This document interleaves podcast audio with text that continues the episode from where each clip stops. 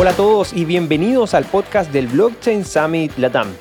Tu espacio de conocimiento, reflexiones, puntos de vista y todo lo relacionado a Bitcoin, blockchain y criptomonedas en español, con visión global pero impacto regional. Mi nombre es Cristóbal Pereira y soy tu anfitrión. Desde el año 2015 trabajando en el ecosistema latinoamericano desarrollando diferentes proyectos y actualmente liderando uno de los eventos más importantes del ecosistema regional, el Blockchain Summit Latam. En este podcast conversamos con diferentes referentes globales y regionales para comprender y entender la actualidad en torno a esta tecnología, pero sobre todo participar y construir en conjunto la nueva Internet del valor y la confianza. Sean bienvenidos y bienvenidas.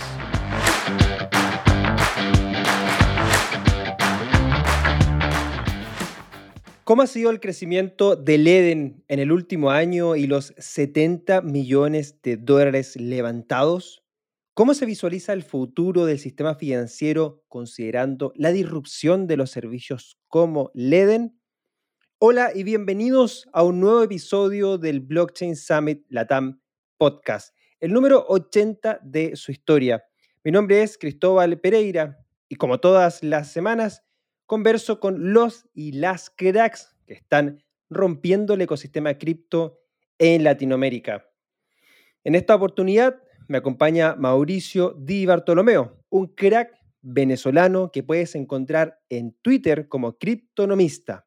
Es cofundador y Chief Strategic Officer de Leden, una plataforma que te permite usar Bitcoin y dólares USDC para ahorrar y obtener créditos, actualmente con una evaluación de 540 millones de dólares y patrocinadores de este espacio. Conversé con Mauricio hace más de un año y repasamos cómo ha sido el crecimiento del Eden durante el 2021 y por supuesto los planes que tienen para este 2022. Recordamos la instancia cuando nos conocimos en la tercera edición de Blockchain Summit Latam que llevamos a cabo en México y donde él, junto a su socio Adam, las hacían todas. Hoy cuentan con un equipo de más de 80 personas a nivel global y nos comparte sus consejos para todos aquellos que quieran emprender dentro de este ecosistema. Le pregunté sobre el nuevo producto que están lanzando, que es créditos hipotecarios respaldados por Bitcoin. Nos contó cómo es que llegan a desarrollar un producto que puede sonar tan simple pero tan innovador y también las implicancias a nivel regulatorios. Nos adentramos en conocer cómo es la participación de Latinoamérica dentro de los servicios del EDEN y qué podríamos estar viendo durante este año 2022 para la región. Nos compartió algunas sorpresas muy interesantes. Por supuesto, tuvimos que detenernos en El Salvador, ya que si pensamos en un servicio de ahorro con Bitcoin, pensaría de inmediato en el país centroamericano. Mauricio reside en Canadá, donde está basada la compañía. Y pues bueno, también tuvimos que preguntarle sobre lo que pasó hace algunas semanas con el bloqueo de cuentas bancarias que sufrieron algunas personas en dicho país y las implicancias para Bitcoin. Finalmente le pregunté sobre el futuro del sistema financiero tradicional, considerando la disrupción de servicios como Leden y sobre todo respecto a las finanzas descentralizadas. ¿Cómo es que se podría visualizar un futuro así, combinado también con aspectos regulatorios? Antes de partir, quiero pedirte un gran favor. Tanto Spotify como Apple Podcast tienen la opción de calificar este podcast y me ayudaría mucho que puedas calificar este podcast con cinco estrellas para que más personas puedan escuchar este contenido que hemos preparado para ti y poder tener más invitados. Rápidamente te comparto unas palabras de nuestros patrocinadores que hacen posible el desarrollo de este podcast. Blockchain Academy Chile. Si quieres adentrarte de mejor manera en entender sobre blockchain, el desarrollo de los criptoactivos, te invito a tomar alguno de los más de 30 cursos disponibles que esta academia tiene para ti en sus diferentes especialidades como negocios, inversiones, legal tech y también programación. Puedes aprender sobre Bitcoin con el curso Bitcoin para principiantes o adentrarte en aprender sobre el desarrollo de los contratos inteligentes o también conceptos tan importantes como las finanzas descentralizadas y NFTs. Únete ya a una comunidad de más de 3.000 profesionales blockchain con beneficios y canales exclusivos para conectarse y visualizar las nuevas oportunidades que nos entrega esta tecnología día a día. Ojo, que cuentan con cursos gratuitos y pagos también, lo que van desde los 19 dólares. Así que ya lo sabes, ingresa a su página web para conocer más información. Blockchain Academy Chile, formando talento blockchain. También agradecemos a Leden. ¿Y sabías que con Leden puedes duplicar tus Bitcoin instantáneamente a través de un crédito B2X? Sí. Nuestro servicio B2X permite que los usuarios accedan a un crédito en dólares de igual valor a los Bitcoin que poseen y automáticamente comprar más Bitcoin en un solo paso. Regístrate ya en start.leden.io diagonal BSL Envía tus fondos y podrás recibir un bono de bienvenida de 10 dólares USDC. Aplican términos y condiciones.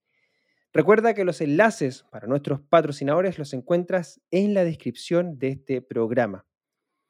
Si te gustó este episodio, te invitamos a compartirlo en tus redes sociales usando el hashtag BSL Podcast y seguirnos como Blockchain Summit Latam en las diferentes plataformas sociales. Si no estás viendo por nuestro canal de YouTube, te invitamos a suscribirte y así no te pierdas nuestro contenido semanal sobre el mercado y la tecnología. Únete también a nuestra comunidad en Telegram, buscándonos como BSL Comunidad, para conectarte y mantenerte al día de lo que está pasando en el ecosistema. Y ahora nos vamos a disfrutar de esta entretenida conversación con Mauricio. Sean todos muy bienvenidos a un nuevo programa del podcast del Blockchain Summit Latam. Estos programas semanales que tenemos con grandes personajes que están eh, disrumpiendo las industrias y obviamente desarrollando casos de uso bien, bien interesante. Y, hoy día tenemos claramente el orgullo de compartir con un eh, gran actor relevante de la industria como es Mauricio Bartolomeo, que ya lo hemos tenido anteriormente en este podcast. ¿Cómo estás, Mauricio? Bienvenido nuevamente. Muy bien, Cristóbal. Eh, eh, bueno, nunca hay un día eh, de calma en el mundo cripto, aunque la, aunque la noticia de hoy no fue cortesía de cripto, con lo que está pasando con Rusia y Ucrania, pues nunca deja de haber demasiada actividad en nuestro espacio. Así que muy contento, obviamente un poco triste por lo que está ocurriendo en, en Rusia y Ucrania, pero... ¿Sabes? Un día como cualquier otro en el mundo cripto, en el sentido de que hay muchísimo que hacer.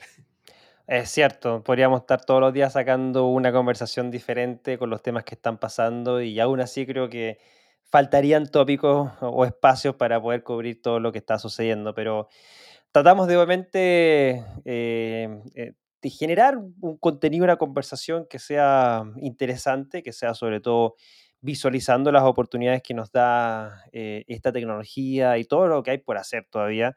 Em, solo como comentario, ¿cierto? Hoy estamos grabando jueves 23 de febrero, que recordemos eh, para todos aquellos que nos están escuchando y viendo, en la madrugada de la zona americana eh, se, dio a conocer estos ataques de, Rusia sobre, sobre Ucrania y bueno, eh, esperemos que no escale a mayores y ojalá pueda surgir algún tipo de paso, mediación que, que no signifique obviamente más pérdidas humanas en este conflicto. Mauricio, hace ya un poco más de un año, diciembre del 2020, conversamos en este mismo espacio y eh, ya hablábamos lo que hasta ese minuto eh, venía siendo el crecimiento del Eden eh, el año 2020, el efecto de la pandemia y también un aumento de capital que habían hecho en esa oportunidad, cerrando por ahí la orden de los 5 millones de dólares. Em, quería conocer a grandes rasgos y aspectos generales cómo ha sido el crecimiento del Eden entre 2020 y 2021, considerando obviamente toda esta extensión de la pandemia que hemos visto y que, bueno, esperemos ya estemos viendo la luz al final del túnel también. Sí, mira, muy, buena pregunta. Creo que, eh, mira, eh, no sé si coincidentalmente o, accidentalmente, este último año, desde la última vez que, estuvimos, que estuve acá hablando contigo, si yo te pudiera describir el crecimiento de Leden en una sola palabra, la palabra sería parabólica. wow. hace un año hace un año anunciamos, me acuerdo como ahorita porque estamos a punto de anunciar nuestro aniversario, eh, nuestra primera prueba de reservas con, con, nuestro primer contador público. Y en aquel momento fuimos la primera empresa en la industria, el primer, primer, eh, la primera entidad de ahorro y créditos en cripto que hizo este tipo de prueba de reservas con un contador público. Y, y justo, y, meses antes de eso, eh, acabamos de empezar a trabajar con, con grandes creadores de contenido, pues teníamos mucho tiempo trabajando con ustedes en aquel momento empezamos a trabajar también con, eh, con personas como Dan Held eh, y otras personas que, que, que, tenían, digamos, eh, que creyeron, empezaron a creer en nosotros en ese momento, porque habíamos creado, pues, se habían vuelto clientes nuestros y habían empezado a creer en el proyecto, les gustaba este tipo de iniciativas, nuestra transparencia, nuestra prueba de reserva. Y eso serendipit, en, en, inglés la palabra es serendipitously, pero por, por, por cosas del destino, eh, resulta que esos dos eventos se alinearon muy bien con eh, el gran rally que hubo en el mercado, con la compra de Elon Musk, con todo este tipo de cosas. Eh, fue como un, un, cóctel de eventos de, nosotros haciendo pues cosas que, el mercado estaba apreciando y el mercado pues también el precio subiendo y eso reforzando mucho de la idea detrás de nuestros productos, ya que mientras, mientras Bitcoin está quizás transando lateral, tú Tú puedes, tú puedes ver tomar un crédito en Bitcoin eh, con, con, cierto potencial, pero cuando tomas el crédito, o en nuestro caso cuando haces un B2X en Leden, que, que haces un crédito para comprar más Bitcoin, y el precio se eleva y todo va en tus condiciones, pues en verdad le empiezas a ver el verdadero beneficio a este tipo de productos y se reenforza eh, el, el, beneficio. Y encima, le, encima de esto, eh, tuvimos, conseguimos un gran vendedor en nuestro producto eh, sin contratarlo en Michael Saylor, porque Michael Saylor empieza a tomar créditos para comprar más Bitcoin. Y pues eso es exactamente lo que ofrece Leden. Y, y al, al, ver cómo esta herramienta que nosotros venimos diciendo desde hace muchísimo tiempo, esta es la herramienta que han utilizado las personas con, con, muchísimo capital para perpetuar su capital. las personas que tienen eh, riqueza no venden sus activos, toman créditos contra sus activos para reinvertirlo en otras cosas y mantener el potencial de crecimiento de sus activos. Y nosotros veníamos, pues obviamente, tratando de contar esta historia, pero nadie la contó mejor que él, y, él la contó con una gran plataforma. Em, y en esto, pues, se despertó, hubo como un despertar colectivo en lo que es usar tu Bitcoin como reserva para no venderla, porque es un activo que es como el oro digital que continúa apreciándose con el tiempo. Entonces, em, hemos ido, pues, para dártelos en, en números, eh, en el último año, pues en los últimos 12 meses, Leden fue de 30 millones de dólares en, en activos en la plataforma a más de 1.700 millones en activos en la plataforma. Wow. Eh, tenemos más ya de 110.000 clientes registrados en la plataforma. Eh, tenemos clientes en 127 países. hemos, el, el, tamaño del equipo, crecimos de un equipo de hace un año, actualmente, hace un año a la fecha éramos probablemente 11 personas, ahorita somos 72. Eh, tenemos, eh, ahorita te estoy hablando de nuestra oficina en Toronto, en Downtown Toronto. Eh, hace un año te estaba hablando pues de mi, de mi home office, de mi apartamento. Em, y, y, hemos, en, eso, en esos últimos 12 meses hemos levantado 88 millones de dólares en capital.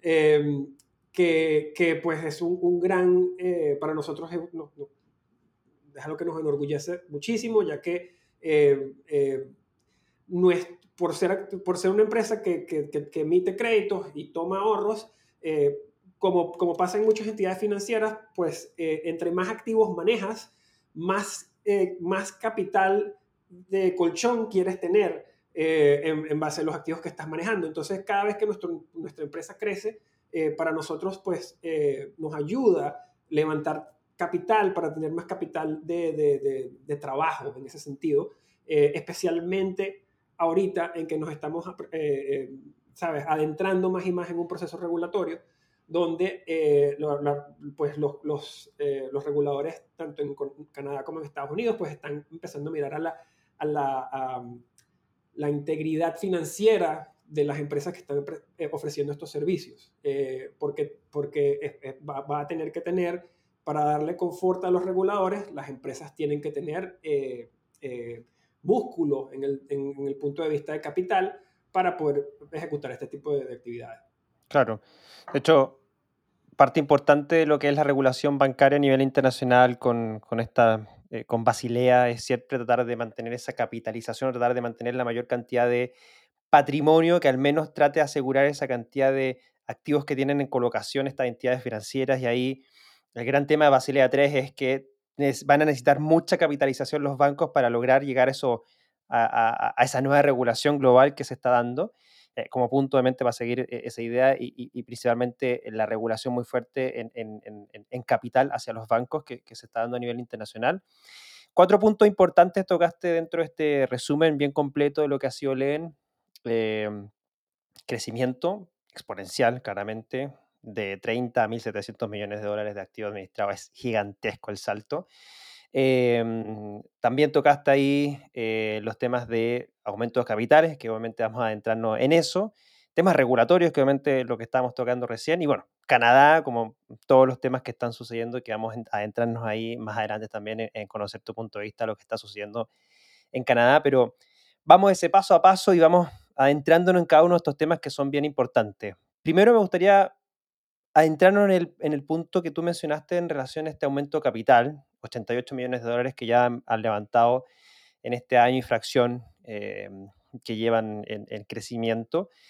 Y bueno, importantes eh, backers tienen dentro de ese aumento capital, Coinbase Ventures, eh, por nombrar uno, obviamente muchos más que tienen.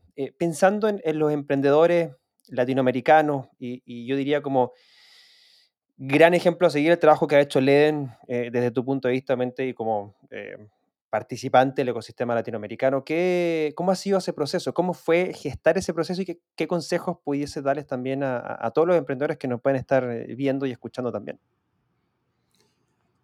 Mira, es una, es una muy buena pregunta y algo que a mí en lo personal como latino me encanta hablar de esto y, de las realidades, las realidades que nosotros tenemos que afrontar como emprendedores latinoamericanos.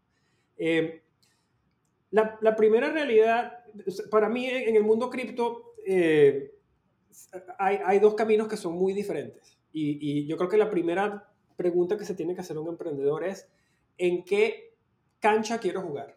Porque hay, hay muchas canchas para jugar en cripto, pero yo las veo eh, antes de entrar a los diferentes sectores dentro de cripto, que si de DeFi o NFTs o Play to Earn o, smart contracts, ¿sabes? Hay, hay una serie de, oportunidades dentro de cripto.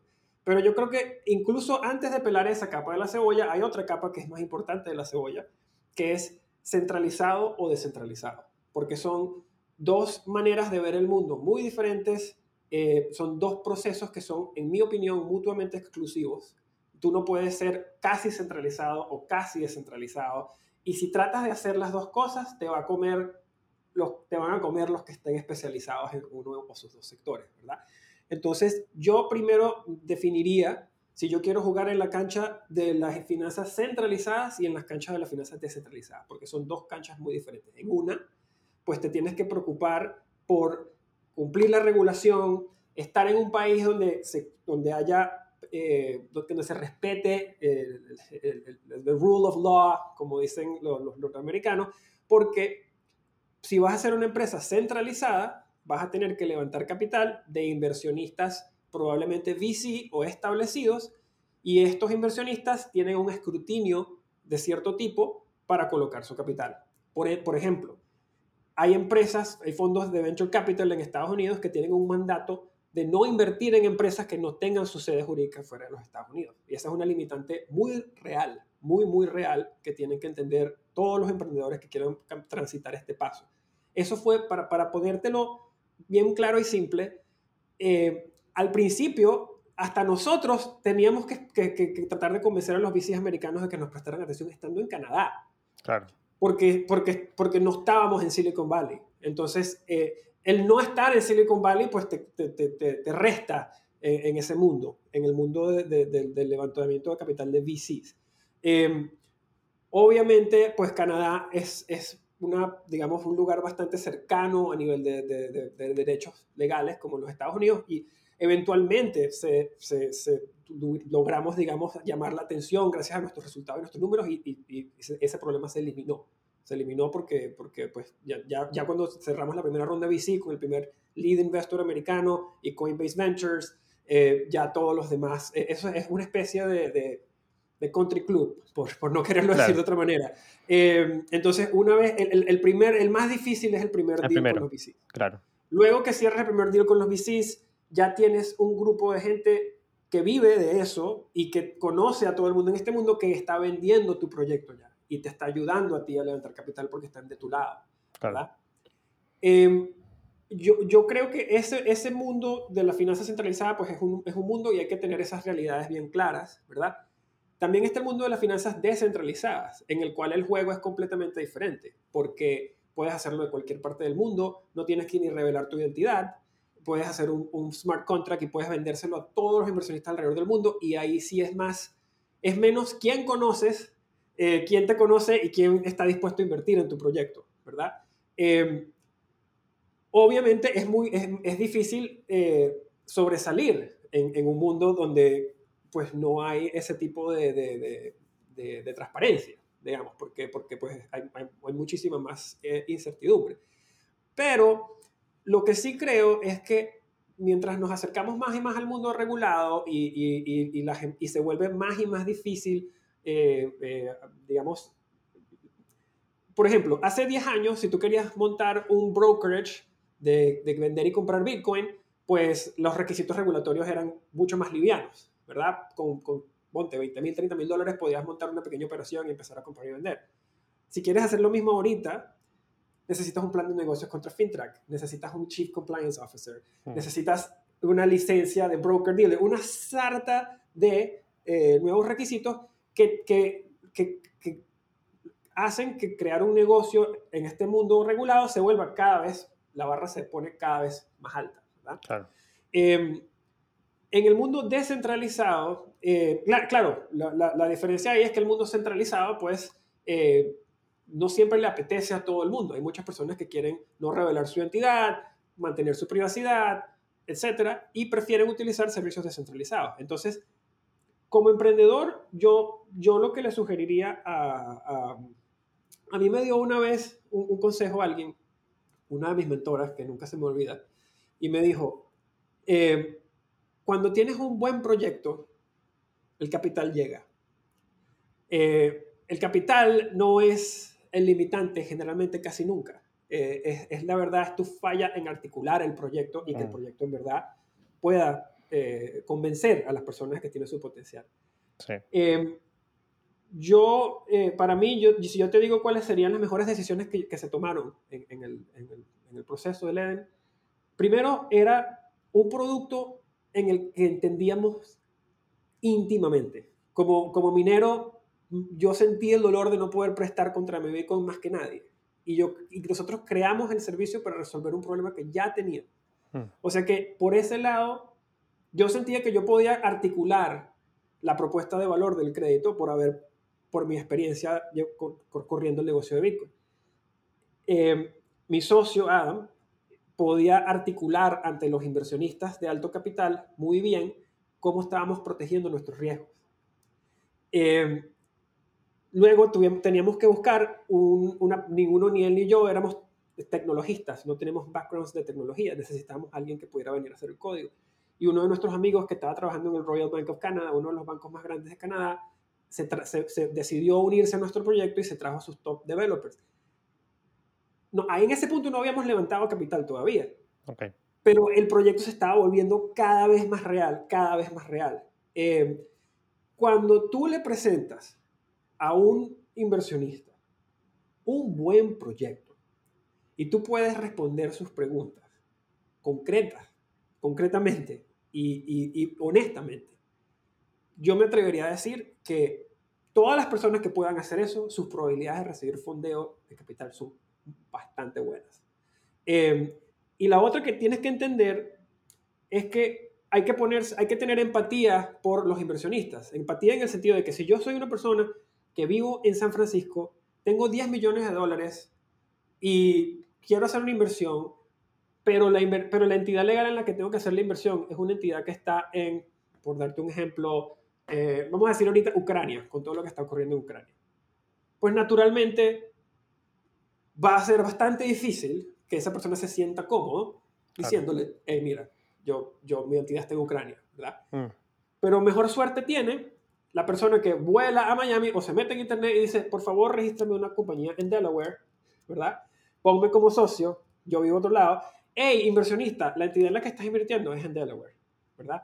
Eh, entonces, uno tiene que, hay ciertos pasos que se puede tomar para acercarte más y hacerle la decisión menos difícil. Perfecto. Em, pero es importante tener en cuenta esa, esa, eh, esas nuance, la palabra es en inglés, pero esos pequeños detalles que a veces puedes tener un proyecto bellísimo, pero si el inversionista no, no tiene la, la, la, la, ¿cómo te digo? La, la, la, la, iniciativa de decirte, oye Cristóbal, me encanta, pero necesito que lo muevas acá, no siempre te lo van a decir, ¿verdad? Entonces uno siempre tiene que ir entendiendo. Y la otra que te voy a decir es que antes de que a Leden le dieran el primer sí, no te quiero contar la cantidad de no que nos dijeron. Así que... Se cuenta lo bueno. no puedes detenerte. Exacto. si me explico, si, si tú tienes convicción en lo que estás haciendo, no puedes detenerte. A nosotros nos dijeron locos desde el 2016 hasta gran parte de hace un año y medio. Pero de locos a genios, ¿verdad? O sea, así pasó. Eh, pero pero es, fue, era esa convicción en los momentos difíciles nosotros estamos aquí hoy no porque Bitcoin hizo lo que hizo en el 2020, nosotros estamos aquí hoy por todo el trabajo que se hizo desde el 2016 hasta el 2019. Eh, entonces, eso es lo que es importante, como tú dices, ver lo bueno, pero antes de Leden está aquí hoy, Leden es un proyecto que tiene cuatro años. Eh, y, vimos el crecimiento parabólico luego de tres años de trabajo. Eh, entonces es algo que es importante que tengamos siempre en cuenta, que, nosotros, yo me siento muy privilegiado y, afortunado de que todo ha pasado en el tiempo que ha pasado. Pero entiendo que muchas de esas cosas fueron producto de cosas que, tanto cosas que hizo Leden como cosas que ocurrieron externas a LED. Entonces, eh, no, y la otra que es importante es tener, si tú tienes esa convicción en lo que estás haciendo, nadie te la quita. O sea, es, muy difícil que te la quiten. Pero si estás entrando al proyecto y tienes dudas, porque esa es la otra, que el, el trayecto para ser emprendedor, para levantar capital, es un proyecto que requiere sacrificio, o sea, requiere muchísimo sacrificio y disciplina. Eh, no siempre se ve todo acá, como tú dices, como yo te estaba contando, hace, hace dos años, o sea, nosotros, eh, no, siempre fue así. Eh, y, y, por, eso, por eso digo que es, es, chévere ver cuando todo está saliendo bien, pero, pero la, la, por ejemplo, eh, cuando ustedes empezaron a trabajar con nosotros, yo me acuerdo, Cristóbal, como ahorita, yo anuncié nuestras cuentas de ahorros y nuestros créditos en Latinoamérica en tu conferencia. Sí, me acuerdo perfecto, en México. Y eso fue eh, en el Latin Summit, creo que fue el 2017. 2019 de México. 2019 en, en México. sí. Fíjate, fue hace tres años, Cristóbal. Hace tres años a esa conferencia fuimos Adam y yo. Sí, me acuerdo. Yo, yo monté. Sí, montamos el stand, fueron a comprar el Home Depot, la mesa, sí. No teníamos gente, pero estábamos ahí. Sí. Estábamos ahí, ¿verdad? Y, y, es lo que te quiero decir. Y tú nos pusiste en ese escenario. Y nosotros no hemos levantado nada. Y tú nos diste un keynote. Fíjate, se me ponen los pelos de punta todavía. Porque, porque, porque te juro que para mí eso, para nosotros eso fue enorme enorme. Em, y, haber tenido esa oportunidad de estar ahí eh, nos permitió conocer a gente excelente que luego después nos, nos, impulsaba y nos motivaba, luego de habernos visto cómo estábamos trabajando, lo duro que estábamos trabajando. Decían, estos dos chamos, o sea, eh, eh, ¿sabes? aman lo que hacen. Y, y, yo creo que eso inspira. Sí. Y, y, cuando tú tienes esa pasión por lo que tú haces, eso inspira a la gente alrededor tuyo. O sea que entender que no va a ser fácil, pero entender que sí se puede y hay que aprender, iterar y aprender. Siempre, o sea, en, todo momento itera, mira lo que pasó, aprende y sigue, porque si sigues haciendo lo mismo y no te da resultados, pues no sigas haciendo lo mismo. Eh, itera, itera, itera, serían mis consejos, digamos, no, y completamente, o sea, muy de acuerdo con, con, con, las vivencias que hemos tenido nosotros también como, como emprendedores, o sea, con, todo el desarrollo que hemos tenido en, nuestra academia eh, eh, eh, es la misma manera, o sea, iterar, construir, enfocarse en el objetivo. No hay malas ideas, hay malos gestores, que es un poco en línea de lo que tú estabas comentando. O sea, las, buenas, las buenas ideas están, siempre en la manera en cómo tú logras desarrollar esa buena idea, el capital va a llegar igual. Cuando tú no logras desarrollar esa buena idea por eh, errores que se cometen, que obviamente siempre va a cometer errores, pero importante es saber aprender de esos errores y, corregir el camino para, para poder mejorar y, no volver a caer con, con, la, o toparse con la misma piedra. Eh, iterar y, quizás partiste con un producto y terminaste con otro totalmente diferente, pero es parte de ese proceso de iteración. son, son cosas que uno se va encontrando en el camino y lo más importante y, y clave lo que tú dijiste, bueno, perseverancia. No es, no es, que en un par de meses una idea va a ser financiada con 5 millones de dólares y en un año 100 millones de dólares. Son, son años de trabajo, años y años de trabajo. Eh, por ahí no, o sea, por ejemplo, el caso, no sé, pues de, de, Platzi, una tremenda plataforma de educación con dos millones de, de más de dos millones de, alumnos, origen colombiano. Creo que llevan 6, 7 años y el año pasado levantaron recién como, no sé recién, pero 60 millones de dólares, que es un gran levantamiento, algo similar a lo que hicieron ustedes en 3, 4 años. Entonces, son años de trabajo, hay años de, sacrificio y años de, eh, como tú dices, o sea, yo la primera versión del Blockchain Summit Latam la levanté con mi socio solo, o sea, nosotros atrás en el backstage, adelante recibiendo los speakers, eh, coordinando y gestionando todo, y a medida que uno va creciendo, bueno, ahí va teniendo un poquito más de gente que lo ayuda en todo ese proceso, pero ya te conoces todo el proceso al revés y al derecho, y eso es parte también de ir creciendo y creando, ir formando tu, equipo. Así que muy buenas y sabios consejos claramente para eh, todos aquellos emprendedores que nos están viendo y nos están escuchando hoy. Em, uno de los focos del levantamiento, Mauricio, y, adentrándonos de, nuevo como a lo que está desarrollando Leen, es un producto que lo encuentro interesantísimo. Esta, em, e, esta, poder sacar una hipoteca con respaldo en tus bitcoins, fue como cuando yo lo leí, fue como, así como me voló la cabeza. O sea, como que uno, uno lo lee y dice, esto es algo tan simple, pero que no existe, y al, mismo tiempo uno dice, ¿cómo es tan innovador como para decir esto? está acá disponible, podemos crear un producto. ¿Cómo, fue que, que, se crea este, este, producto? ¿Cómo fue que llegan a esto? ¿Y, cuál es el estado actual de, de, de estas hipotecas respaldadas en Bitcoin? Gracias, gracias por tus comentarios antes que nada. Eh, mira, como nace este producto, y, así nacen muchos productos en Leden, así han nacido muchos productos en Leden, y es gracias a nuestros clientes, porque nosotros prestamos atención a nuestros, nuestros clientes hacen. Te doy un ejemplo y de, otro producto y luego entramos al, a la hipoteca. Cuando nosotros lanzamos los créditos en dólares respaldados por Bitcoin, que fue nuestro primer producto, nuestro único producto, el que la gente nos conocía, notamos que como el 35-40% de los clientes estaban sacando el crédito, sacaban los dólares, iban a comprar más Bitcoin en un exchange traían el Bitcoin nuevo, sacaban otro crédito, con esos dólares iban a comprar Bitcoin otra vez, traían ese Bitcoin, lo volvían a poner y lo estaban usando para apalancar y comprar más, ¿verdad? Y nosotros cuando vimos ese proceso dijimos, wow, pero si están haciendo eso y, y, tienen la motivación para sacar cuatro créditos para, lograr esto, imagínate qué pasaría si nosotros simplificamos este proceso y les damos el dinero para comprar el doble del Bitcoin que ya tienen sale el crédito igual a, lo que, como lo estamos emitiendo, dos veces la cantidad de Bitcoin por los dólares que se emiten, pero lo que tenemos es que reestructurar cómo se ofrece el crédito y lo llamamos, y creamos un crédito para comprar más Bitcoin que lo llamamos B2X. Y, y, empezamos a explicar a las personas que eso era un crédito para que ya no tuvieran que hacer ese proceso. Es nuestro, esto no, es nuestro crédito o nuestro modelo de crédito más popular en la plataforma hoy. Porque vimos cómo estaban utilizándolo y en inglés la palabra es we productize the use case. Productizamos ese uso, ese caso de uso, ¿verdad? Y la persona que quiera hacer eso lo puede hacer más fácil en línea que cualquier otro lado. Claro. El año pasado, cuando Bitcoin llega a 70 mil, eh, empezamos a ver muchos de nuestros clientes que son, eh, yo diría, OGs de, de, Bitcoiners de aquí de Canadá y de, otras de otras partes, diciendo, venían a sacar créditos de 3 millones de dólares cantidades enormes para comprar propiedades. Y nos decían, y luego ellos me, lo, me, lo, decían a mí muy transparentemente, Mauricio, eh, quiero comprarme una casa, o sea, tengo millones de dólares en Bitcoin, pero me quiero, y me quiero comprar una casa, pero como no trabajo, porque me, me autorretiré. Claro, porque, tengo mucho Bitcoin. me autorretiré y no, no trabajo.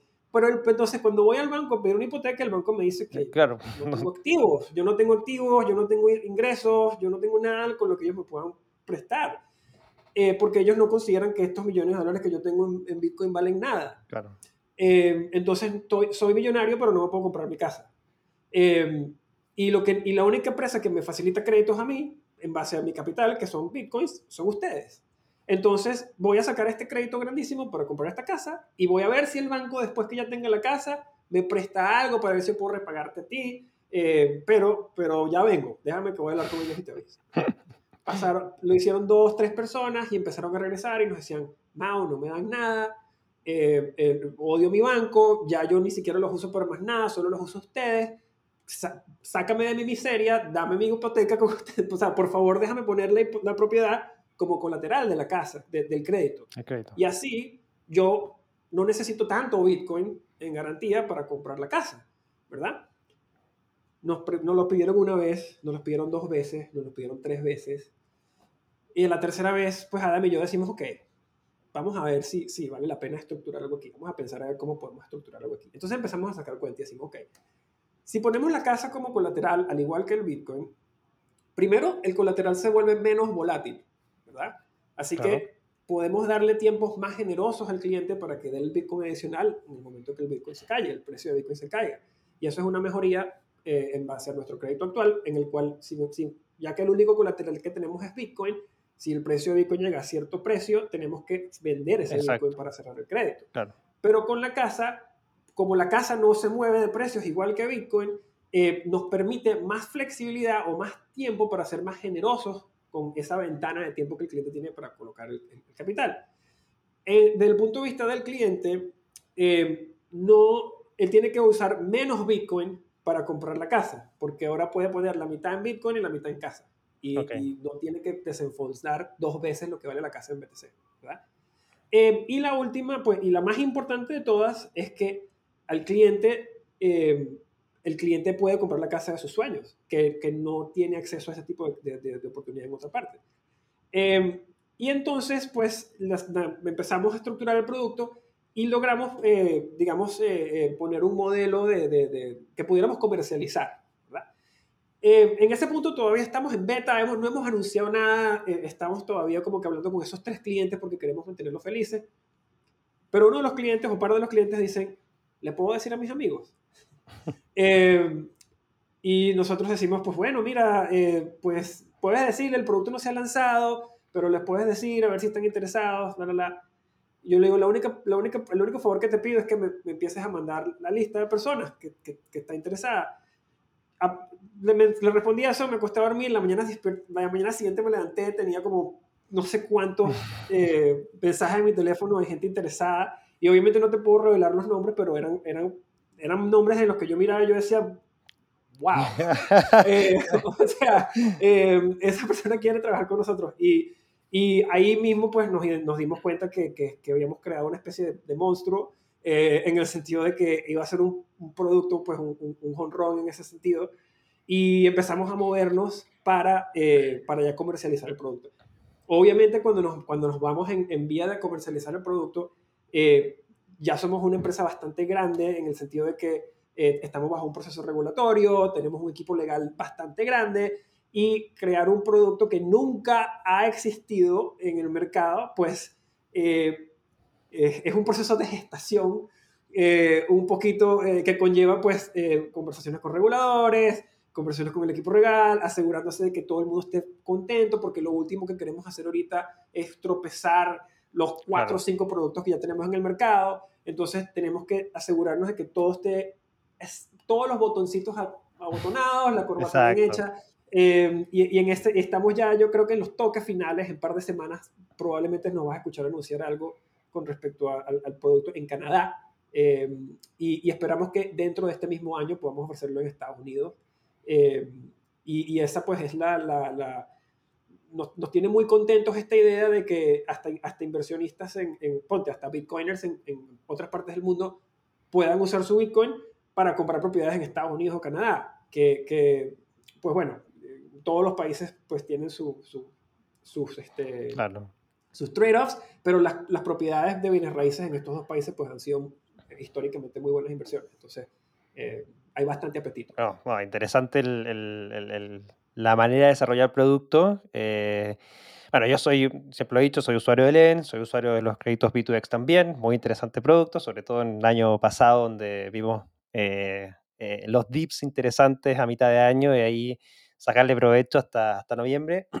y claramente, obviamente cada uno con su propia gestión de riesgo, hay que, hay que pedir obviamente su propio riesgo, pero, pero interesante y, me ponía a pensar y dije, bueno, sería interesante tener un producto así por acá en, en Latinoamérica de las hipotecas, porque claramente yo, yo estoy seguro que andan muchos eh, criptomillonarios por ahí que se han jubilado. Conozco algunos que literalmente no hacen nada, pero compraron mucho Bitcoin hace muchos años y, estarían felices con un, con un, producto así por acá. Pero bueno, tiempo al tiempo hay que dejarle solamente ese proceso regulatorio que es parte importante de, de, este tipo de productos que son nuevamente necesarios.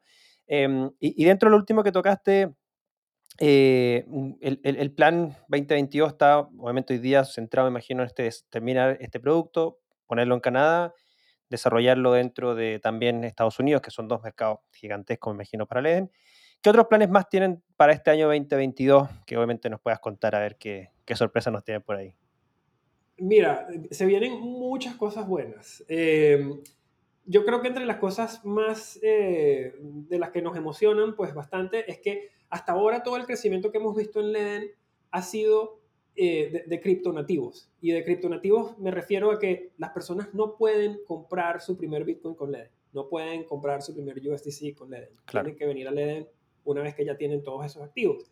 Y eso en verdad eh, eh, aísla a un cierto sector que, que, quizás quiere aprender con nosotros, quiere tener esa primera experiencia con Leden, pero cuando le dices que tiene que ir a otro lado a comprarla y luego transferirla, si no saben cómo transferirla, entonces se, se, se, crea esta, esta desmotivación, ¿verdad? De, de, de, posiblemente no, eh, no tener, digamos, la, la, el tiempo o los conocimientos para hacerlo. Eh, entonces, algo que en lo, que hemos estado trabajando es en, en, activar esas rampas para que las personas, en, en ¿sabes? no podemos abrirlas en todos los países al mismo tiempo, porque por ende, pues son, son eh, es casi que levantar una nueva empresa cada vez que va a hacer la rampa nueva en cada país. Entonces tenemos que tomar prioridades con, con las rampas en base a, a, pues a la actividad, a, la, a, la, decisión comercial, a la decisión regulatoria y todos estos factores. Eh, nuestro plan primeramente es, es, es, activarlas en Estados Unidos y Canadá. Eh, y seguidamente pues estamos mirando a Latinoamérica también para activar rampas eh, a, la plataforma, que es algo pues que, que obviamente nos emociona muchísimo. La otra que también a mí personalmente vamos a estar yo diría, relanzando o actualizando bastante nuestra aplicación móvil. Nuestra aplicación móvil es algo que muchas personas usan y, y que pues queremos eh, darle muchísima funcionalidad a, a la app. Eh, creemos que, que, muchas personas, especialmente, eh, sabes, la tendencia es que muchas personas cada vez están haciendo más y más en su teléfono y por ende pues queremos reforzar muchísimo esa experiencia. Em, y, y, la otra pues también yo creo que vas a oír de leer que quizás pues no, es necesariamente un producto como tal, eh, pero, pero sí, sí eh, eh, me gustaría pues expresar lo importante que es tener estas aprobaciones regulatorias y, tener estos estados aprobados de, de, de registros ante reguladores en Canadá como en Estados Unidos. Eso es algo que esperamos que vayan bastantes novedades de LEDEN positivas eh, en esa parte del mundo. O sea, vamos, a lo que te quiero llevar es que vamos a tener noticias del lado regulatorio que van a ser muy positivas, en mi opinión, este año. Em, y yo creo que eso va a, va a tener un peso bastante importante, eh, porque lo que creo que vamos a empezar a ver este año es que se va a empezar a entender que no todas las empresas de ahorro y crédito hacen las cosas iguales. Eh, hay empresas que, que, que, van a tener la capacidad operacional y, financiera de regularse y hay otras que no. Y, se va a empezar a entender mejor la diferencia en los riesgos que se están asumiendo cuando se entre por uno o no por otro. Por ejemplo, Leden tiene un modelo de negocios muy simple. Tenemos dos activos, cuatro servicios. Y al regulador le encanta esa, esa simplicidad, esa elegancia, esa, esa... Y Leden, pues a mi criterio, tenemos una de las mejores probabilidades de, de, salir al otro lado de ese túnel. Pero si estás entrando a ese proceso con mil tokens, con 40 servicios de staking, con, con activos que probablemente son securities que están unregistered, ¿verdad? Eh, se te puede hacer un poco más cuesta arriba ese proceso. Eh, y yo creo que, eh, ¿sabes? Leden es, es un... Nosotros estamos gravitando hacia los productos que interactúan con la día, el día a día de las personas. Tu hipoteca, tu crédito en dólares, ¿verdad? quizás tu, tu, tu, tu, rampa para comprar o vender, ganar intereses. Pero si quieres ¿sabes? No sé, irte a hacer trading especulativo, eh, agarrar apalancamiento a 100 veces en la moneda más, en la moneda de perro más nueva, pues Leden no es eh, tu, tu, el lugar donde te puedas ¿sabes? rascar esa picada. Eh, pero si quieres construir tu capital a largo plazo y utilizar productos que usas en tu día a día, pues ahí vamos a estar nosotros. Excelente. Oye, muy bueno, sobre todo, obviamente, los planes en términos de, actualización, mejoras de la app. Yo uso muchas aplicaciones también en el teléfono y, sería bueno tener obviamente la aplicación de LEN que permita hacer obviamente funcionalidades interesantes dentro y, bueno, claramente hay, bastante desarrollo eh, en, cosas que se van a venir interesantes eh, también dentro, dentro de los usuarios obviamente también la región. Así que nada, bueno, ojalá se puedan cumplir todos. Sé que como buen emprendedor se quieren hacer muchas cosas y hay que ponerle foco a, los objetivos y desearte el mejor de los éxitos en este año 2022. Em, vamos a ir rápidamente a un pequeño corte para agradecer a nuestros patrocinadores que hacen posible el desarrollo de este podcast y ya volvemos para la segunda parte de esta conversación.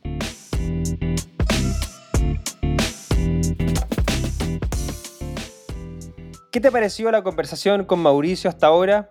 Interesante lo que nos comentó sobre el crecimiento del Eden y los consejos para emprendedores. Antes de continuar y adentrarnos en conocer más sobre El Salvador, Canadá y el futuro de los servicios financieros, te comparto unas palabras de nuestros patrocinadores. Te invitamos a registrarte en start.leden.io diagonal BSL. Envía tus fondos y obtendrás un bono de bienvenida de 10 dólares USS. Recuerda que aplican términos y condiciones. Blockchain Academy Chile cuenta con la más amplia oferta académica sobre blockchain y criptoactivos en español. Compra tu primer curso con criptomonedas y obtén un 10% de descuento. Y recuerda que si ya participaste en un curso nuestro, accedes a un 20% de descuento en cualquiera de nosotros cursos. Para revisar los productos y servicios de nuestros patrocinadores, sigue los enlaces que se encuentran en la descripción de este video podcast. Ahora sin más, Seguimos adelante entonces con esta muy entretenida conversación con Mauricio.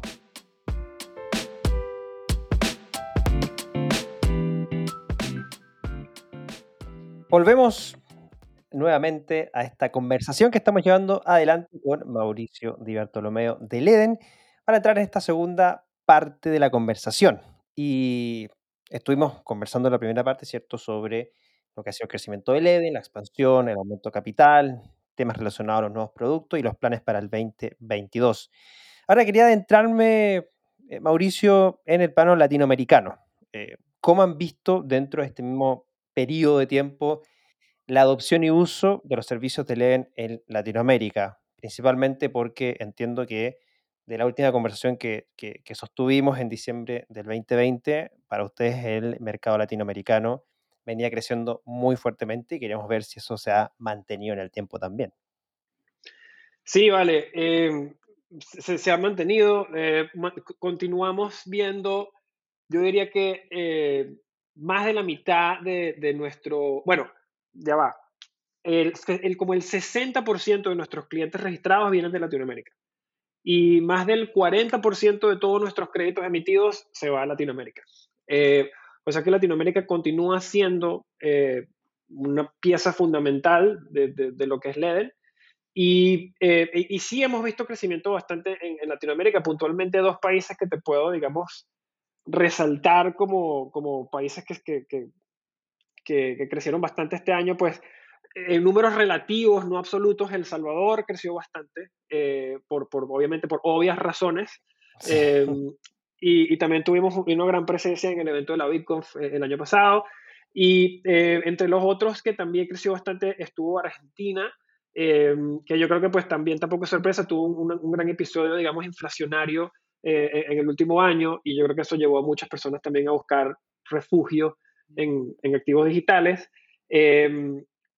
México fue otro país donde hubo bastante crecimiento y España. En España, eh, eh, de verdad, es un país donde no, no digamos, no lo, no lo consideramos eh, Suramérica en el sentido de que no está en, en este continente, pero es, hispanohablante. y eso lo, lo, que a nosotros nos, nos, indica esto y lo que nos, Lo que, lo que yo, digamos, infiero de mucho de esto es que hay una sed enorme de, de servicios de alta calidad o de, o de la más alta calidad que se ofrezcan en español.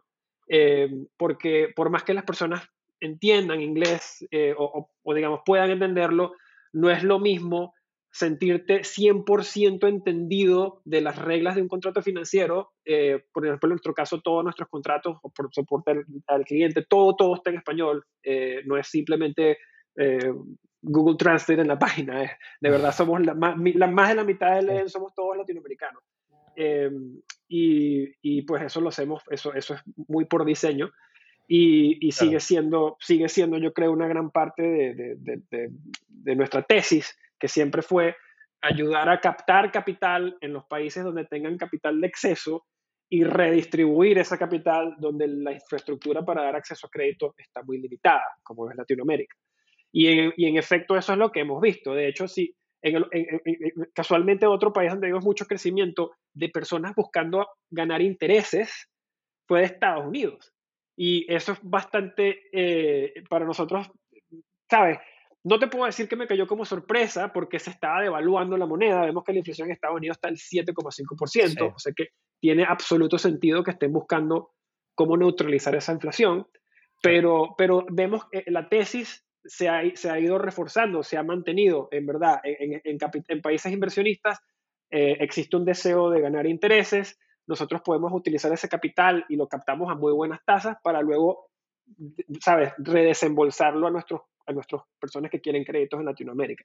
Y así nosotros nos sentamos en el medio y tomamos un pequeño spread entre las dos necesidades. Y son dos, dos puedes verlo como dos negocios y nosotros estamos empatando los dos lados. Interesante lo, que plantea. Bueno, 60% eh, de cliente y 40% de crédito, números bastante importantes dentro de la región, que llamémoslo son, si no me equivoco, 10 países, me imagino, como los más importantes dentro, 7 eh, por ahí, frente a los otros 100 y 10 países que tienen por ahí también en el mundo, entonces efectivamente toma un peso relevante la región. Eh, es interesante, importante sobre todo. Eh, mencionaste el tema de los créditos en economías que claramente no son, em, eh, em, no, tienen desarrollado ese sistema financiero, ese sistema bancario tradicional. O sea, sabemos que el promedio de las personas en Latinoamérica, 50% está bancarizado. Eso no significa que estar bancarizados tenga acceso a crédito. De hecho, un tercio de la población tiene acceso a crédito. Entonces, es súper pocas las personas que tienen ese acceso. Y, acá es como tan simple como eh, haber hecho un pequeño ahorro en, Bitcoin, ponerlo como colateral y tienes un pequeño crédito ahí para poder hacer compras sin necesidad de, como tú dijiste al principio, ¿cierto? Esto es lo que hacen los grandes inversores que no usan su capital para, para invertir en otras cosas, sino que lo dejan como colateral, sacan créditos, créditos que obviamente eh, tiene una tasa de interés fija y obviamente lo que buscan ellos es sacarle un rendimiento mayor y ganarse ese pequeño spread e ir creciendo su patrimonio también. Y que eso que pueden hacer grandes inversores con grandes sumas de capital lo podemos hacer nosotros desde, no sé, 0,01 Bitcoin, algo así, que tampoco es tanto. O sea, claramente da un potencial de crecimiento muy importante y le da espacio para todas las personas en Latinoamérica de crecer. Em, Así que interesante los números latinoamericanos y también lo del Salvador. O sea, mencionaste El Salvador así muy rápido, pero, pero adentrándolo en eso, ¿cómo, cómo fue ese proceso quizás de, entre que se anuncia esta ley Bitcoin, eh, entra en vigencia 7 de septiembre, la Bitcoin en, El Salvador, que fue como, uf, fue como muchas emociones mezcladas entre la ley Bitcoin, primer evento presencial después de todos estos años de pandemia, eh, ¿Cómo fue esa vivencia en El Salvador y, qué están haciendo obviamente en, ese país, si, se puede saber, para, para obviamente aprovechar ese, crecimiento no menor que está teniendo las personas en El Salvador? Mira, sí, a mí, a mí me parece que lo, que está pasando en El Salvador es súper interesante. Em, pues mi, mi, experiencia habiendo oído ahorita la Bitcoin y habiendo pues vivido eh, Bitcoin como moneda legal, eh, te puedo decir que me, me, me alienta muchísimo y, me da muchísima eh, ilusión por el futuro de las personas de El Salvador, de, la, de las ciudadanos de El Salvador. Yo creo que los efectos de esta ley no se van a sentir ni hoy, ni a dos meses, ni a tres meses, pero sí se van a sentir probablemente a los dos o tres años. Eh, cuando, cuando Bitcoin pues haya cambiado significativamente de precio. Ahorita todo el mundo está tratando de decidir si Najib compró a buen precio o no compró a buen precio o, o qué está haciendo. Y por claro, compró tres meses, pero lo que nos ha enseñado la historia es que a dos años la inversión es buena, a tres años la inversión es mejor, a cuatro es increíble, a cinco es incomparable. Eh, entonces, yo creo que esto se va a seguir viendo, no tanto en la compra de hoy, sino en cómo se va validando esta, esta decisión inicial con el tiempo. Y lo otro que me parece interesante es que, claro, tú, tú llegas a El Salvador y hay una emoción enorme por Bitcoin en todos los estratos, desde el taxista, desde, que, desde el agente de inmigración que te recibe en el, en el, en el aeropuerto, hasta la persona que te, que te, sirve la comida en el restaurante, eh, hasta la persona que te chequea en el ticket cuando te estás yendo. Todo el mundo quiere saber de Bitcoin, eh, por qué estás acá, si viniste por BTC. Eh, y tienen muy buenas preguntas. Eh, todo el mundo tiene una sed de, de, aprender. Por ejemplo, cada vez que yo me montaba en un taxi en El Salvador, terminaba dando una charla como de 20 o 30 minutos de por qué Bitcoin era eh, una buena moneda de reserva o de cuál era la diferencia entre Bitcoin y el dólar, por, preguntas que me, que me, hacían los taxistas. Eh, ¿Cómo se usaba mi compañía? ¿Cómo es eso de que se podían sacar créditos con Bitcoin? ¿Cómo es eso de que se puede ahorrar con Bitcoin? Eh, había una sed de aprendizaje. Y me recuerdo, me recordó muchísimo a, la actitud que tenían las personas ante Bitcoin en Venezuela eh, durante el rally del 2015-2016, que eh, en Venezuela había como un subcírculo de personas que habían estado expuestas a Bitcoin y una vez que te exponías a Bitcoin no puedes dejar de pensar en Bitcoin. Era emocionante, era, te querías aprender, sentías que tenía futuro, que era algo que, que podías dedicarle tu, tu tiempo. Y obviamente, pues ese proceso de aprender y de generar esa convicción en Bitcoin lleva mucho tiempo. Lleva tiempo en el sentido de que tienes que leer, aprender, ver qué pasan cosas que refuerzan tu tesis. Y lo que quiero, con todo esto, lo que te estoy diciendo es que para mí, El Salvador empezó un proceso que toma tres años y lo empezaron el año pasado. Y en tres años, muchas personas en El Salvador o en dos años van a tener una gran convicción por Bitcoin o no, pero es el número de personas en El Salvador que va a tener convicción por Bitcoin va a ser mayor que el de cualquier otro lado, porque ellos estuvieron expuestos a ellos antes que más nadie. Y si miras a la industria cripto, no es sorprendente que, hayamos, que haya una cantidad desproporcional de venezolanos, ¿verdad? Si mira, o sea, a donde mires hay una cantidad, hay, hay venezolanos en el mundo cripto, y eso es porque estamos expuestos a cripto desde mucho antes que los demás. Eh, y yo creo que lo mismo va a ser cierto para gente como El Salvador.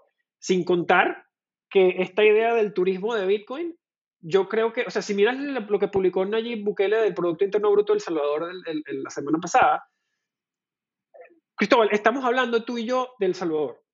Sí. Yo tenía 30 años de mi vida que yo no hablaba del Salvador.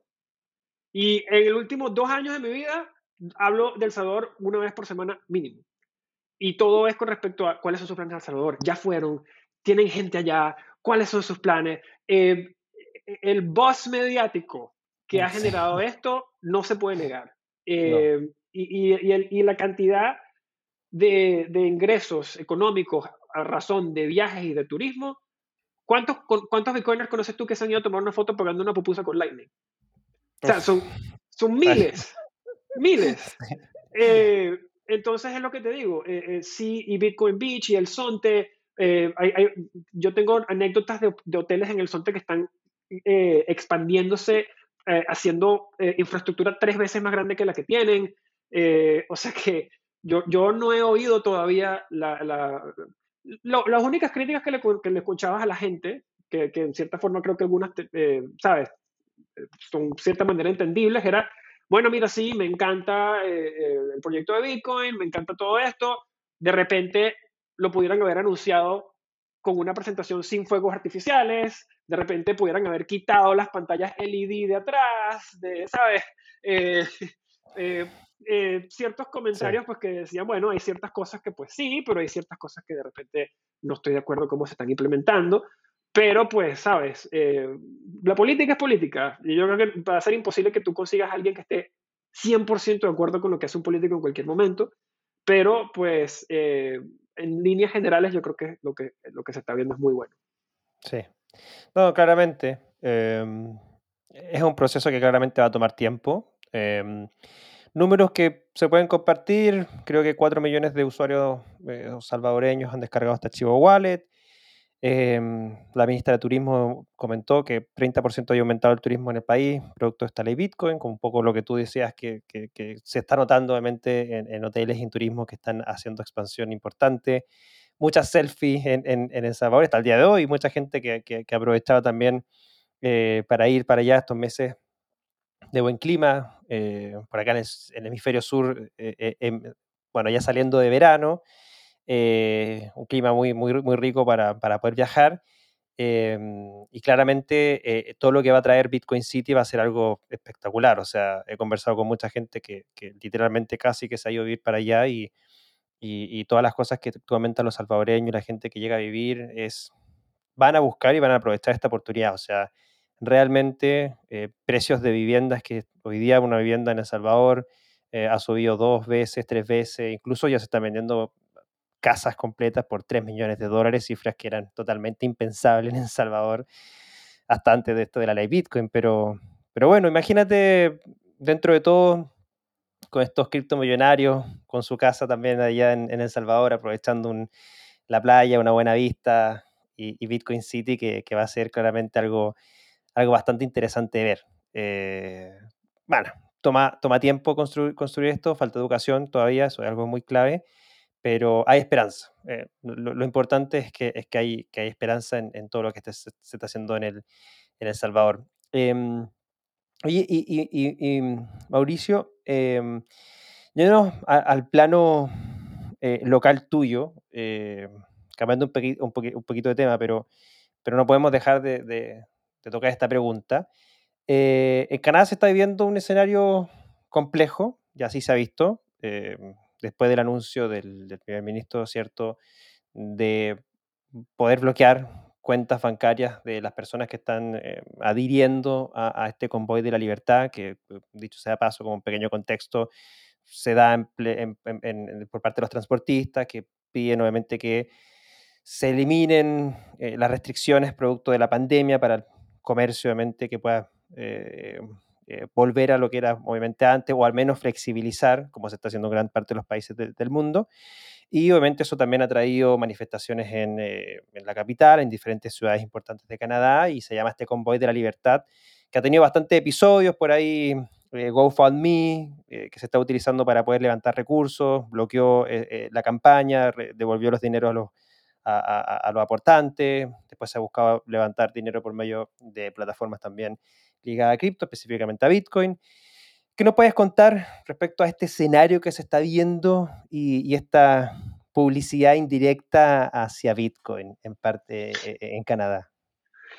Eh, mira, eh, es, un tema que me parece muy importante tocarlo y aclararlo también hay, mucho de qué hablar en este tema, pero primero vamos a enfocarnos en, prácticamente qué ocurrió y cómo impacta esto a, exchanges o empresas cripto en Canadá. Y seguidamente hablemos de, un poquito del tema político alrededor de esto, que es donde creo que se encaja la, conversación. Eh, desde el punto de vista práctico, eh, lo que ocurrió, eh, para dar un pequeño resumen, es que a raíz de las protestas que ocurrieron en Ottawa, el gobierno canadiense se, asignó o, o instaló lo que se llama un acto de emergencias, Emergencies Act.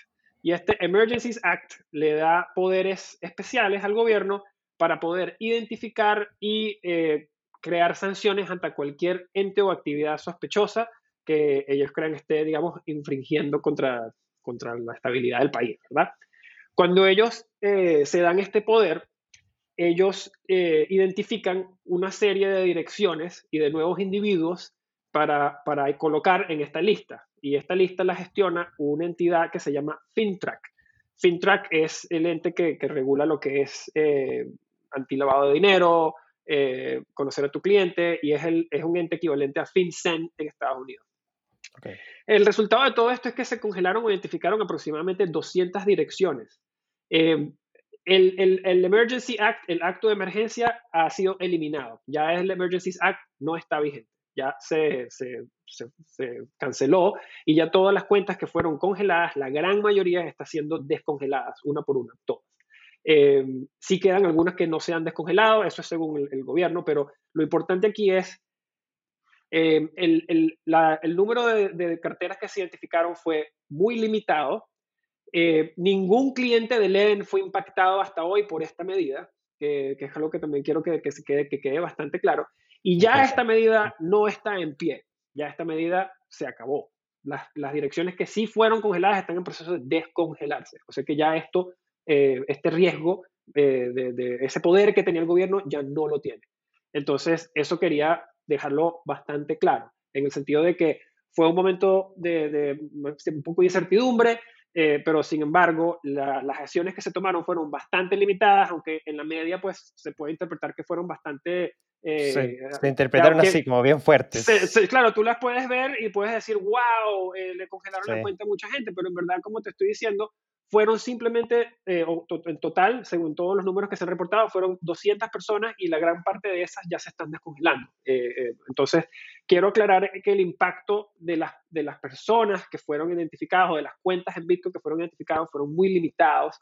de nuevo, no hubo nadie en Leen que fue impactado y esta, esta ley ya no está en pie. O sea que ya ese poder no lo tiene el, el gobierno canadiense. O sea, dejando eso a un lado, que fueron las implicaciones prácticas de lo que ocurrió, eh, es importante tener una conversación con respecto a por qué un gobierno puede autodarse poderes de un día para otro para tener este tipo de actividades, ¿verdad? Eh, por más que sea el gobierno de Canadá o de donde sea. Eh, esa es una conversación que está ocurriendo ahorita en el Parlamento canadiense. y la oposición canadiense pues está debidamente diciendo cuál fue la evidencia que se utilizó, cuál fue el proceso que se tomó para decidir que esto era necesario. Eh, dinos exactamente por qué lo hicieron, cuál fue el resultado. Eh, el, gobierno, eh, la oposición canadiense está ahorita haciendo, digamos, una, se podría decir como una especie de auditoría de, de, lo que ocurrió. Y yo me atrevería a decir, hablando personalmente y desde el punto de vista anécdota, de, de anécdota, que muchas personas eh, cambiaron su parecer acerca de muchas cosas en base a lo que ocurrió y en base a cómo el eh, partido político de turno respondió a eh, lo que ocurrió.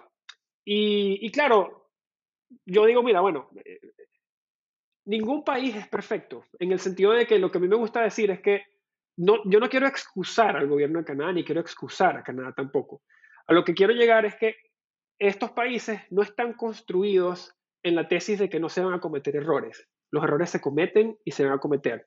Eh, si miramos lo que pasó en Estados Unidos tras las elecciones pasadas, donde literalmente murió una persona en la Casa Blanca, en el Capitolio, en base a protestas, y, literalmente retiraron, le cancelaron las redes sociales al presidente de los Estados Unidos. Eh, esto, a lo que te quiero llevar con esto es que esto no quiere decir que, en países como Canadá o en Estados Unidos no vayan a ocurrir episodios donde, eh, donde, donde las personas tengan muchas preguntas, pero estos países no están construidos bajo esa premisa. Estos países están construidos bajo la premisa de que cuando ocurren estas situaciones, la sociedad se reagrupa, aprende y corrige. Eh, y hace todo lo posible para que esto no vuelva a ocurrir. Entonces, a lo, que quiero llevarte con esto es que yo sí tengo fe de que el, Canadá como país vamos a recuperarnos y vamos a aprender de esta lección para, aprender o para no permitir que esto vuelva a ocurrir. Porque Canadá más que nadie está interesado en convertirse eh, un hogar preferido y predilecto para que las personas se sientan seguras con su capital. Eh, e, eso, pues, yo no creo que es un secreto. Y si miras a lo que ocurrió en la crisis financiera pasada, en el 2007-2008, donde la gente miraba a los bancos canadienses como, Dios mío, los únicos bancos que no cayeron, los únicos bancos que se portaron bien. Eh, Canadá siempre ha tenido la marca, el brand de ser neutro, amigable, pacífico, eh, eh, sabes, estricto en el sentido de que respetuoso. Y yo creo que esa es una marca que, que, este país va a pelear mucho por defender.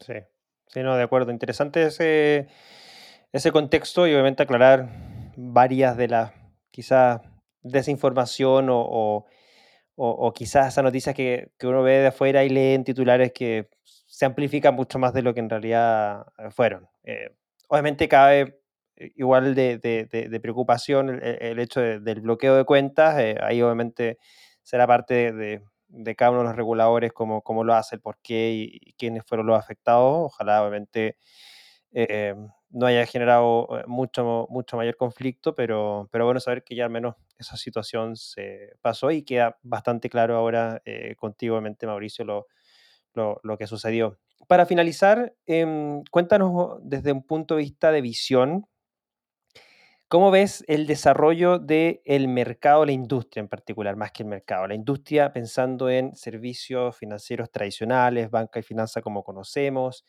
reguladores, em, servicios financieros como LEDEN, servicios descentralizados como DeFi.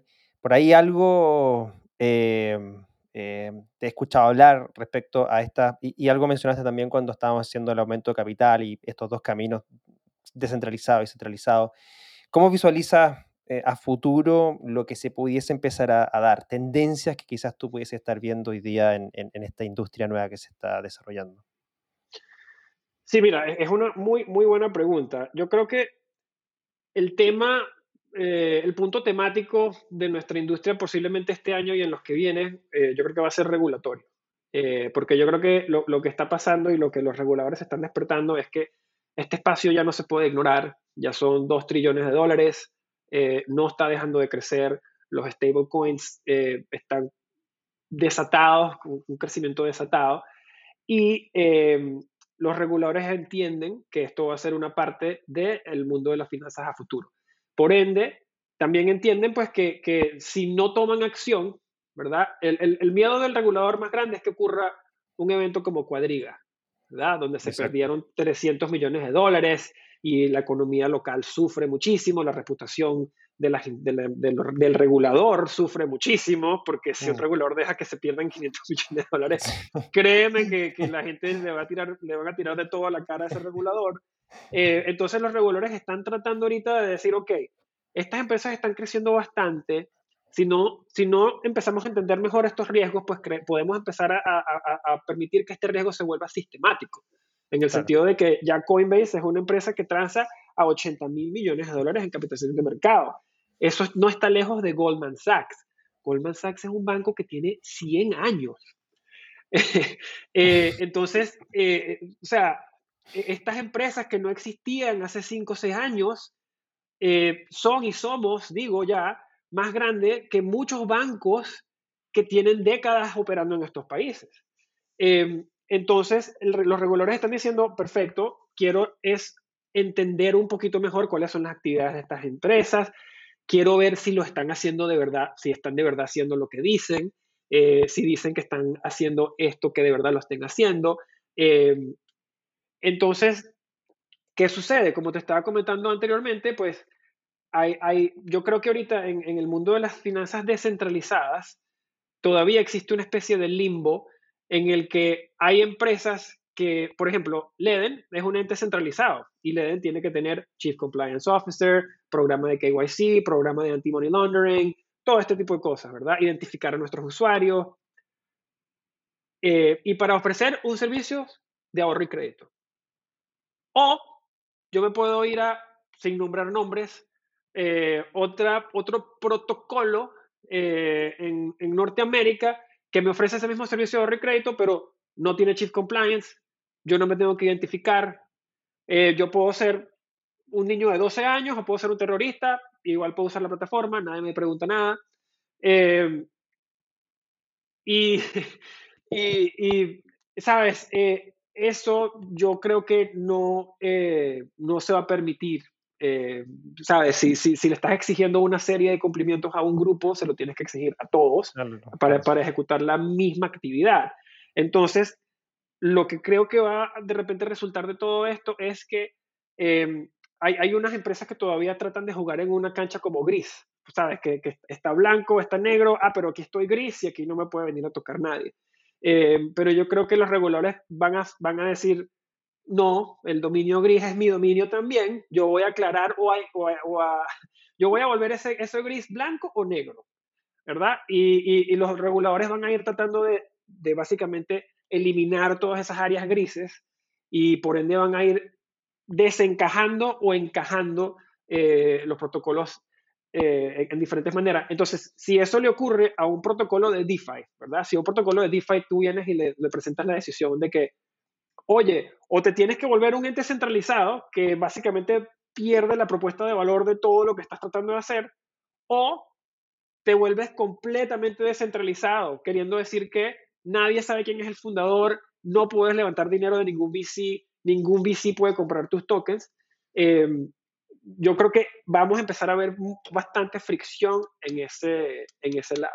Entonces, a lo que te quiero llevar es que ya por, por, por, algún tiempo los reguladores veían esto como, ah, bueno, sí, son un grupo de personas tecnológicos y tal, y tiene su activo, pero ahora ven que son dos trillones de dólares, millones y millones de usuarios, eh, miles de millones de dólares en capital levantado, y dicen, ok, hay que proteger a nuestros inversionistas, hay que proteger a los usuarios, hay que proteger a, a todo el mundo porque se nos, no queremos que se queme esta torta.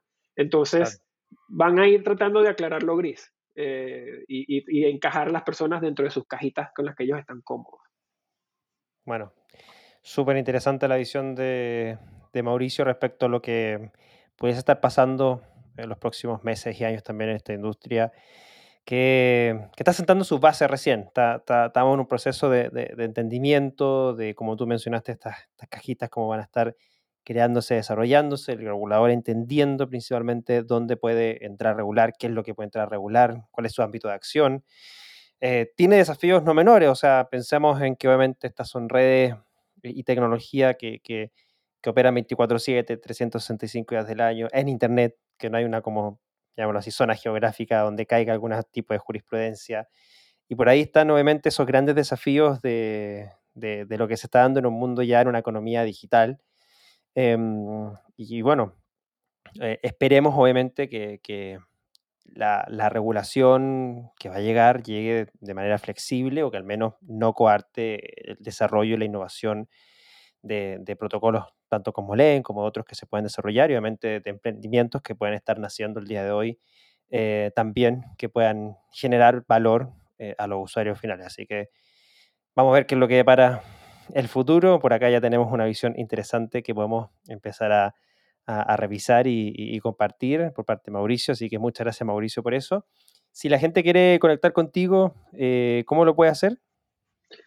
Eh, Alroa criptonomista es mi Twitter, es la mejor manera. Generalmente, bueno, estaba ahí mucho antes, en los últimos meses, pero generalmente siempre lo visito, así que es un buen lugar para contactarme.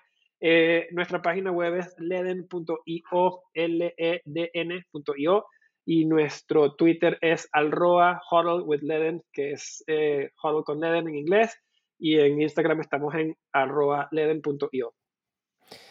Bueno, eh, los enlaces obviamente los encuentran en la descripción de este programa, tanto para el Twitter de Mauricio como las redes de Leden. Eh, y recordarles obviamente que Leden es un fiel patrocinador de nuestro espacio, así que agradecemos por supuesto a Mauricio por ese patrocinio y también eh, agradecer a Blockchain Academy Chile por ser parte también de este programa. Recuerden, Blog Summit LA en Twitter, Blockchain Summit en Facebook e Instagram. Si nos estás viendo por nuestro canal de YouTube, te invitamos a suscribirte, dejarnos un like para que así no te pierdas ninguno de los programas que tenemos semana a semana. Y también, si nos estás escuchando en formato Spotify o en Apple Podcast, por favor, déjanos un pequeño review. Puedes catalogar este podcast con cinco estrellas, nos va a servir para nosotros y para que más personas puedan, por supuesto, escuchar estas palabras que nos ha compartido el día de hoy Mauricio.